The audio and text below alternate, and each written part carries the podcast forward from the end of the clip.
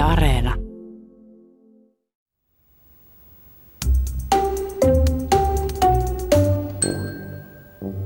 Minä olen Seija Aunila. Väittelin äskettäin tohtoriksi toisen maailmansodan kotiliesilehtien propagandasta. Koska en erityisesti viihdy toimistohuoneessa, tein väitöskirjastani matkaan. Miksi istua kelmeessä loisteputkilampun valossa kirjaston tutkijahuoneessa, kun tutkimusta voi aivan yhtä hyvin tehdä rinkkaselässä maailmaa kiertäen? No mutta tosi viimeisen puolen vuoden aikana pisin tekemäni matka on ollut väitösmatka Jyväskylään. Mutta palataan ajassa kuusi vuotta taaksepäin. Aikaan, jolloin matkustaminen oli vielä mahdollista. Tämä oli toinen matkani. Muhu, Kokuvankylä, terve.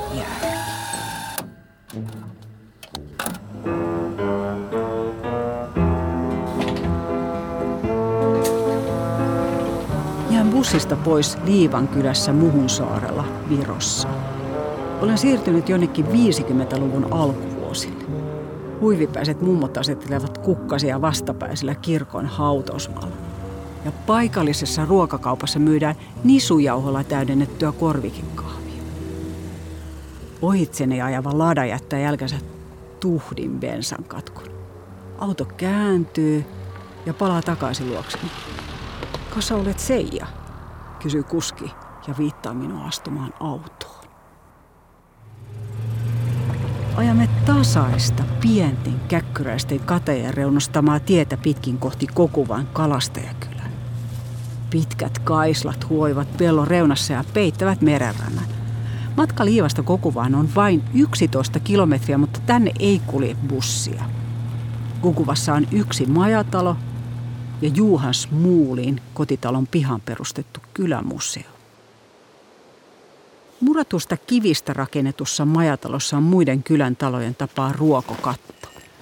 Asettelen vauhdilla vähän tavarani huoneeni komeron ja kannan kotiliasilehdet ulos majatalon pihaan. Aurinkosiivi löytyy vanhojen tammien välistä kotileiden kanteen, jossa nuori emäntä kehrää rukilla lankaa. Olemme maaliskuussa vuonna 1940. Talvisota on juuri päättymässä, eikä se pääty hyvin. Vaikka kuolinuutisia sataa rintamalta, kotileidessä eletään vielä voimain tunnossa. Lehti pystyy painoteknisistä syistä reagoimaan yhteiskunnan tapahtumiin vasta noin neljän viikon viiveellä.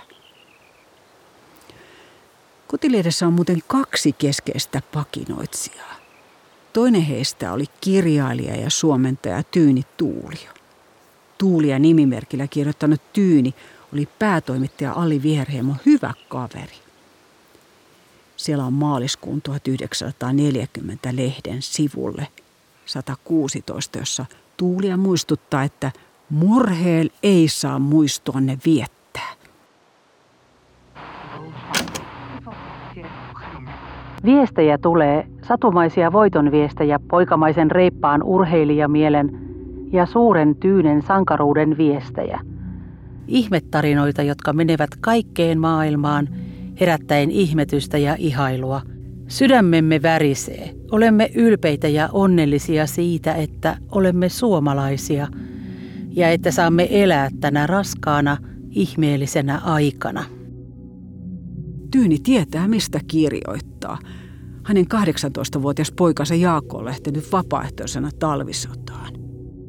Mutta tämä on hintaa, suurta ja kallista hintaa, joka nyt korottaa mieltämme. Eikä se pääty vielä. Tällä hetkellä meillä nähtävästi ei saa olla mitään niin omaa, ettemme ole valmiita antamaan sitä isänmaan käytettäväksi, kenties uhriksi. Ja samaan aikaan Vihannissa. Albuan kylässä toinen luottokirjoittaja pienviljelijä vaimo Impi Aronaho viimeistelee pakinaansa hipiä. Poika, kolmikyynäräinen Monni, on nyt jumaloimiensa miesten sankareiden luona. Poika, joka on tähän asti lukenut kevyitä romaaneja, lukee nyt sankaritarua, jossa ei ole ainuttakaan hempeätä pussalukua. Nyt hän on kypsymässä siellä, sankarien parissa tuleentumassa. Osaa varmasti lukeakin Jahka kurssi käyty on.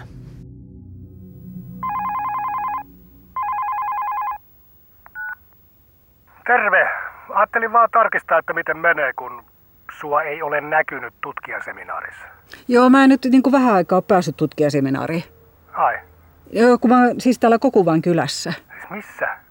Ootko se jäänyt sinne jumiin? Joo, joo, siis tavallaan, tavallaan on. Mä oon täällä muun saarella Kokuvan kylässä, eikä täältä ole mitään kulkuyhteyksiä lauttaa menevälle bussille. Että, että kun tämä paikallinen ladamies lähti Saarenmaalle. Aha. Täällä muuten vähän ihmeteltiin, kun siinä sun lähettämässä väitöskirjaversiossa ei ollut teoriaosuutta. Te, teoriaosuutta. Niin, tästä liitetiedostosta puuttui teoriaosuus. Joo, itse asiassa sen takia mä oonkin täällä. Muhun saarella. Joo, joo, siis tämä on teorian kannalta todella tärkeä paikka. Siis täällä on todella tärkeä museo. Se avaa mun teoriaa niin kuin ihan uudella tavalla. Okei, selvä. No jos sä voit vaikka esitellä sen teoriaosuuden seuraavassa tutkijaseminaarissa, mä varaan siihen sulle ajan. Selvä peli. Tutkijaseminaarissa nähdään.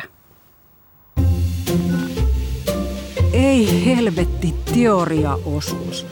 Miten en ollut tullut sitä ajatelleeksi? Pitähän väitöskirjassa olla teoriaosuus. Mietin kuumeisesti, minkä teorian kautta tarkastelisin kotiliesilehtien toisen maailmansodan aikana harjoittamaa propagandaa, kun kylämuseon virkailija saapuu luokseni ja ilmoittaa, että hän avaa nyt museon, että tere tulemasta. Jätän Tuulian satumaisia voitonviestejä odottavaan kirjoituksen majatalolle. Kävelemme hiekkatien toiselle puolelle maalaistalon pihapiiriin. Kylämuseo on alun perin vuonna 1922 syntyneen kirjailija Juha Smuulin kotitalo. Samanlainen ruokokattoinen maalaistalo kuin majatalo, jossa asustelen. Juhanin odotettiin jatkavan perheensä tilalla maanviljelijänä, mutta kaikkea kanssa. Hänestä tuli kirjailija. Eikä mikä tahansa kirjailija, vaan Neuvostoliiton elittiin kulunut kansalliskirjailija, joka ajoi maan sosialisointia. Kun ympäri Viroa maatiloja kollektivisoitiin ja muutettiin kolhooseksi, Kokuvan kylä säilyi entisellään. Kiitos Lenin ja Stalin palkinnon saaneen Neuvostoliiton korkeimman neuvostojäsenen Juhan Spuulin. Kokuvan kylän vanhoja ruokokattoisia taloja ei purettu, eikä sinne koskaan rakennettu kolhooseja.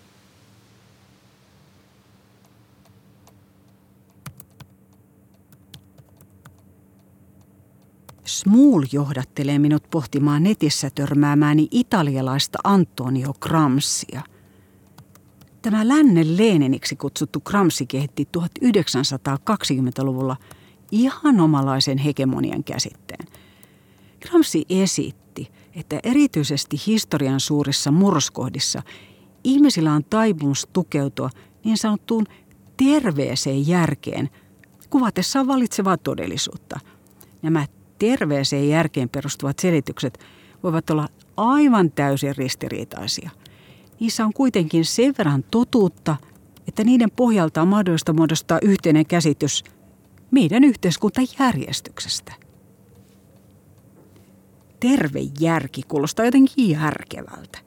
Ihmiset suhtautuvat järjettöminkin asioihin hyväksyvästi, kun ne saadaan esitettyä jotenkin terveeseen järkeen perustuen.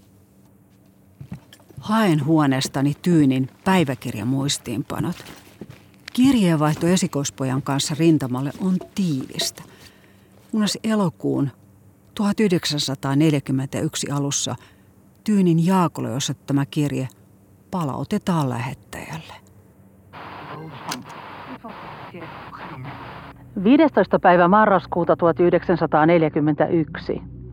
Illalla kuulen kirjeestä. Osunut otsaan, kuollut silmän räpäyksessä.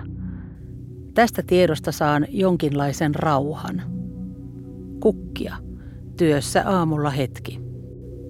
17. päivä marraskuuta 1941. Virallinen tieto tulee. Se kirje, jota olen pelännyt koko kesän. 18. päivä marraskuuta 1941. Ilmoitus lehdessä. Olen jo vähän kauemmin työssä, kukkia määrättömästi. 19. päivä marraskuuta 1941. Samantapaista, mutta vähän ennen päivällistä soitetaan, että Jaakko on tullut Hietaniemeen. Koko suku täällä illalla neuvottelemassa. 22. päivä marraskuuta 1941.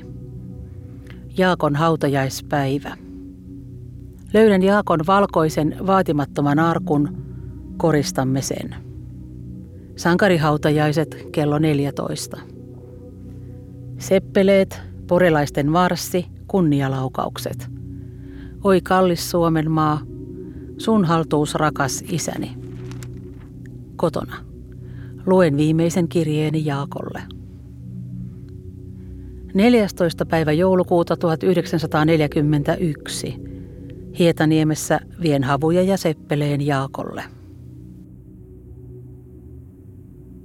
Kauan ei impikään aaropoika ehdi sankarien parissa tuleentua. Maaliskuussa 1940 Impin poika kaatuu 23-vuotiaana talvisodan viimeisissä taisteluissa. Ja Impistä tulee yksi poikansa menettäneestä äidistä kotilieden kodeista isänmaalle palstalle kesäkuussa 1940. Kaikkien lukijaimme tuttavan Impi Aronahon ainoa poika kaatui 6.3.40 lähdettyään vapaaehtoisena rintamalle. Olivatko Tyyni ja Impi surullisia? No totta kai. Varmasti myös epätoivoisia, ehkä myös vihaisia menettäessään rakkaat poikansa. Mutta mitä he kirjoittivat menetyksen jälkeen? koska kotiliidessä piti valaa uhrisankari mielialaa. Surua tai epätoivoa ei voinut levittää lukijoille, jotka myös menettivät poikiaan. Impin ja Arpoja välillä oli läheisempi ja vahvempi suhde kuin Impi ja hänen miehensä Antti. Tämä näkyy myös Impin pakinoissa, jossa Aaro kasvaa pojankoltiaisesta sankariksi. Kun taas aviomies näyttäytyy miehen tössykkänä, joka on kaukana isämaata puolustavasta sankarista. Ja tähän kotona tössyttelevää nukkopahaa Impi sitten peilasikin yleensä närkästyneenä omia voimattomuuden tunteitaan, niin myös Aaron kuoleman jälkeen lokakuussa 1940 pakinassaan, kun ei ole kuolematta. Pakinassa aviomies tuntee syvää surua pojan kuolemasta eikä jaksa siellä kipeiden muistojen kanssa, toisin kuin Pakinan kertoja – impi, joka on pistänyt pannun tulolle ja kattanut kuistille värikkään liinan päälle kahvit. Kahdet kupit. Niin on, mutta pitää vain tyytyä. Lopulta tyytyä. Ei jaksa, kun kaikki niin muistuttaa. Kuule, myydään tämä. Pojan kotiko ja muistot. Ei, en tuumaakaan siirry taakka helpottuisi. Ei suru pakenemalla jätä, suurempi keino pitää olla. Ei ole keinoa. Juo kahvisi, jäähtyy siinä. En tiedä, ei sekään maita, kun ei ole kolmatta. No ei, ei ole kolmatta, mutta kaksi on, juo kuppisi. Ja kiitä aina ylhäistä isää siitä, että Sinun suotiin 22 vuotta pitää häntä, sitä kolmatta. Kiitä siitä onnesta, älä napise.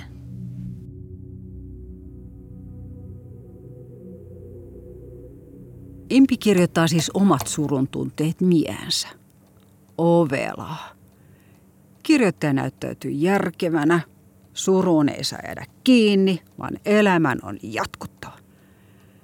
Mutta näiden kirjoitusten takana valmiiksi saaras Impi kuitenkin romahtaa lopullisesti ja kuolee vuonna 1945. Toimittaja Eila Jokela kirjoittaa lehteen muistokirjoituksen.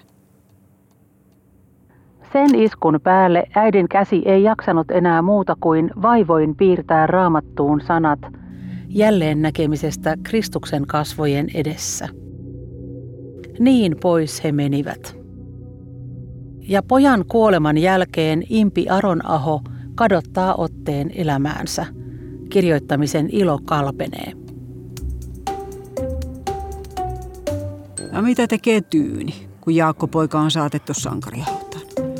Hän maalaa tähtikuvioita ja herkkiä luontovaikutelmia.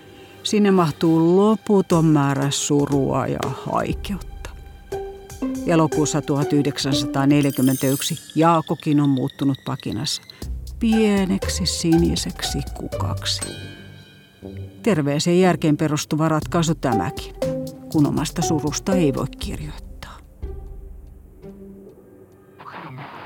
Huomasimme kai jo lapsina, ettei näistä kaikkein pienimmistä kissankelloista juuri olekaan maljakkoon. Ne ovat liian nuokkuvia ja vähäpätöisiä ja lyhytaikaisia. Ei auta muu kuin jäädä hetkeksi katselemaan pientä kukkaa, joka kohta kuolee.